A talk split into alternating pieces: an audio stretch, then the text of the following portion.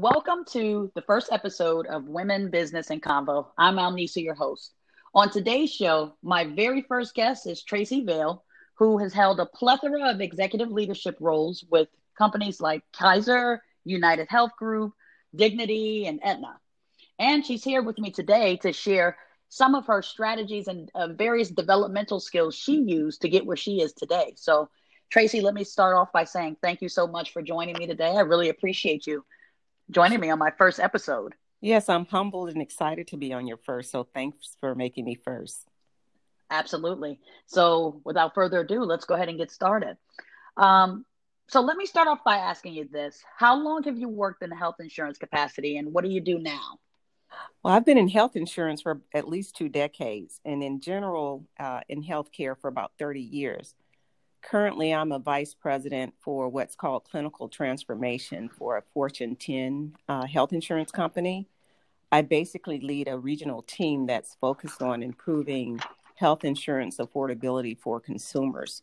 We focus on everything from variations in medical practice that need to be addressed to reduce costs to innovative ways to provide additional benefits at no cost. Okay, very interesting. Um, what would you say women could do working in, in a corporate setting? What could they do to optimize or increase their visibility and get those leadership roles they're seeking? Well, there's um, three key actions that work for me that I can share to optimize or increase visibility. And the first one, the most significant one for me personally, was taking risk and stepping outside of my comfort zone, really mm. taking mm. some stretch assignments or even what we call committee assignments for certain types of employee committees and teams that normally I was too busy, but I felt like, okay, this executive is asking me to do it, so I would. And, and the second one is really networking within the organization beyond your immediate department or even your geographic location. If I'm in California, I'm networking with people that may even be overseas or across the country, just so mm-hmm. I can have a better understanding of scope and opportunities. And then, thirdly, identifying external opportunities that might link you to your own organization or the industry or your personal or professional development and I can elaborate on a few of those. Um, first, let okay. me elaborate on um, taking the risk, which was a major career accelerator for me. If okay. you don't raise your hand or need support, you should always have sponsors who are willing to do so for you. Because initially, I didn't raise my hand, but I had a key sponsor who felt compelled to do so for me. So that was extremely valuable. I was in sales and marketing and I assumed an interim role in finance, which seems to be total opposite. But mm-hmm. the finance role not only allowed me to expand my business acumen and showcase another skill set, but it also exposed me to widen my network of, of, of, of community leaders for, um, for future opportunities. And amazingly, the finance arena was very male dominated with influential leaders. I mm-hmm. gained visibility and visibility and additional sponsors who advocated for promotional opportunities for me because of my experience in finance. And I also joined um, the Healthcare Financial Management Association, which not only honed my skills, but allowed me to interact with the organization's finance leaders and also industry leaders informally. And, and later, when I transitioned to the clinical arena, it mm-hmm. allowed me to have um, more experience in all aspects of healthcare for marketability. So that that's the risk taking that really helped. Uh, secondarily, I mentioned networking beyond your immediately immediate department. Mm-hmm. Early on, when I was in charge of marketing, I wanted to understand how benefits were designed. And ultimately, I ended up developing relationships with actuaries who are some of the world's greatest mathematicians and mm-hmm. when I assumed that finance and operations leadership role that included benefit design, the learnings I gained from the actuaries and the relationships were, were very instrumental in designing some of these ideal consumer benefits packages, which catapulted my team and our um, organization to success. And, and last but not least, the external mm-hmm. opportunities that might link to the organization, the industry, or your personal development. These may be invaluable for employees that work from home. So, in my mm-hmm. case, I volunteered for personal reasons for the American Diabetes Association. And eventually, as a volunteer, I became the chair of the board for Greater Los Angeles. And okay. that's a volunteer role, but yet, uh, in addition to engaging leaders externally, uh, internally, I was able to engage leaders because there are initiatives and volunteerism that went on. And I normally would not have interacted or had access to these executives. So, my external network, because of the role, included everything from entertainment execs, celebrities, politicians, nonprofits, and it expanded dramatically because of that role. And I still maintain a number of these relationships to this day. Although that was not my intent when I was initial vol- volunteering, it just ex- mm-hmm. expanded to something bigger than that. So you can formally approach it in a way that makes sense for you. But for me, it, it opened doors that I never would have thought of. Oh, okay.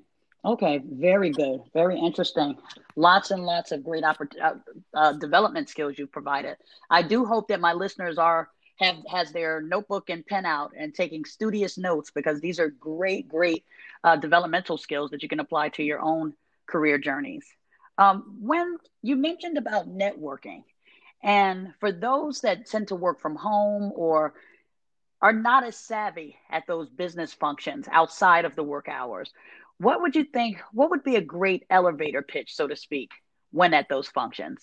Yeah, I think you have to uh, almost or icebreakers. Mm-hmm. Sure. Well, I think mm-hmm. uh, you have to think of commercials on TV, how they're 30 seconds or a minute and they mm-hmm. put a lot of information in, in them. So you almost need to practice this. I used to do it in front of the mirror eh, because okay. I wasn't always so comfortable having to go to these cocktail parties and I even was mm-hmm. overseas where some people, you know, may not even spoke in English, so it was a little uncomfortable for me. So I okay. practiced in front of the mirror, thinking about if if I were an ad on TV, what would I tell people? So when you think of it that way, it's easier, and you might need an icebreaker. I know mm-hmm. for me, I was probably one of the uh, people in the room that stood out because I'm an African American tall female, and mm-hmm. sometimes mm-hmm. people who had not seen me in person um, would literally be surprised to see who I was. So one of the icebreakers I started with was, um, "Oh, you're staring because I'm tall," and they would always kind of laugh about that. So it kind of broke the ice. But you really need to figure out for yourself what what is my ad, my 30 second or my one minute ad, and think about what attributes do you want to get across. I have been, I'm a seasoned healthcare executive with strategic insights. Whatever it is you need to say, you need mm-hmm. to really think of it as an ad. What is it that I want to get across? The one thing, or, you know, you can't do everything. You can't boil the ocean. So the one thing you want mm-hmm. to get across. So that's what I would say. And it's okay to practice and practice okay. and practice. Okay. So practice and preparedness will really set mm-hmm. you up for the best outcome and those uh, after work happy hour types of things or mm-hmm. um, team building events with colleagues. So let me move on and ask you this, and this is something I'm very interested about. How much of a how much of a part do you feel mentors or sponsors play in your career success or your ability to move forward within any organization? Well, mentors and sponsors play a major role in career success. For me, it was the sponsors that made the difference. And early in my career, I was I felt like I was on the top of my game, but yet individuals with significantly less impact impact and contribution to the organization were being mm-hmm. promoted, and I couldn't figure out what why they were promoted and I was not, since I was the top you know performer. And it was not until I went back to school for my in my MBA did I realize the importance of sponsors, not just mentors.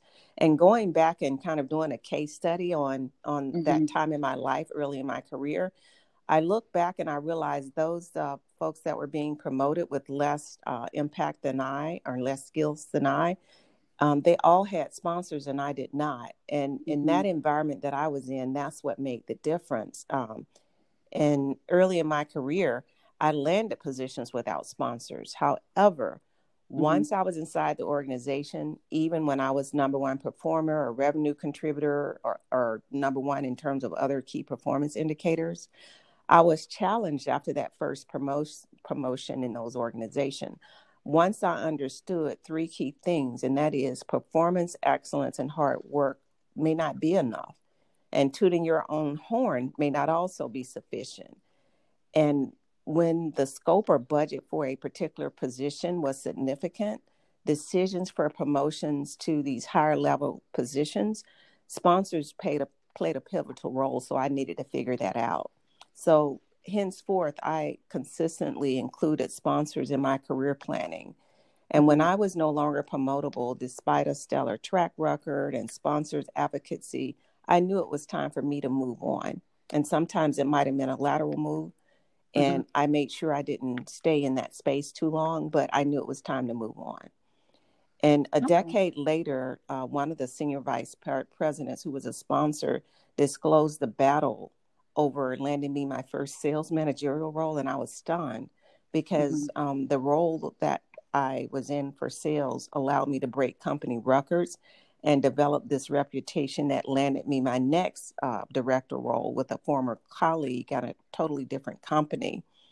And in another case, a promotion to a hospital vice president would not have occurred without the CEO sponsorship, despite my stellar track records. And uh, ironically, several job offers were influenced by recommendations from my key sponsors. So, getting in is one thing, but consistent promotability is never guaranteed anyway, uh, mm-hmm. regardless of, your, of stellar performance. So, sponsors can really help advocate for you. Okay, awesome, awesome. So having that performance horsepower is just not simply enough. Mm-hmm. And in the corporate space, you actually have to have these sponsors that sit at the table that can possibly champion for you and get you in the place where you want to be. So yeah, I totally agree. And you don't have to, but it's one of those. It helps. Mm-hmm. And mm-hmm. if you don't, it may be detriment um, depending on your organization's culture. So it's mm-hmm. very helpful to have. So I would rather um, have than have not. okay. So let me ask you this. Um, what would you say your personal framework was for developing your specific leadership qualities that led you to where you are today in your career?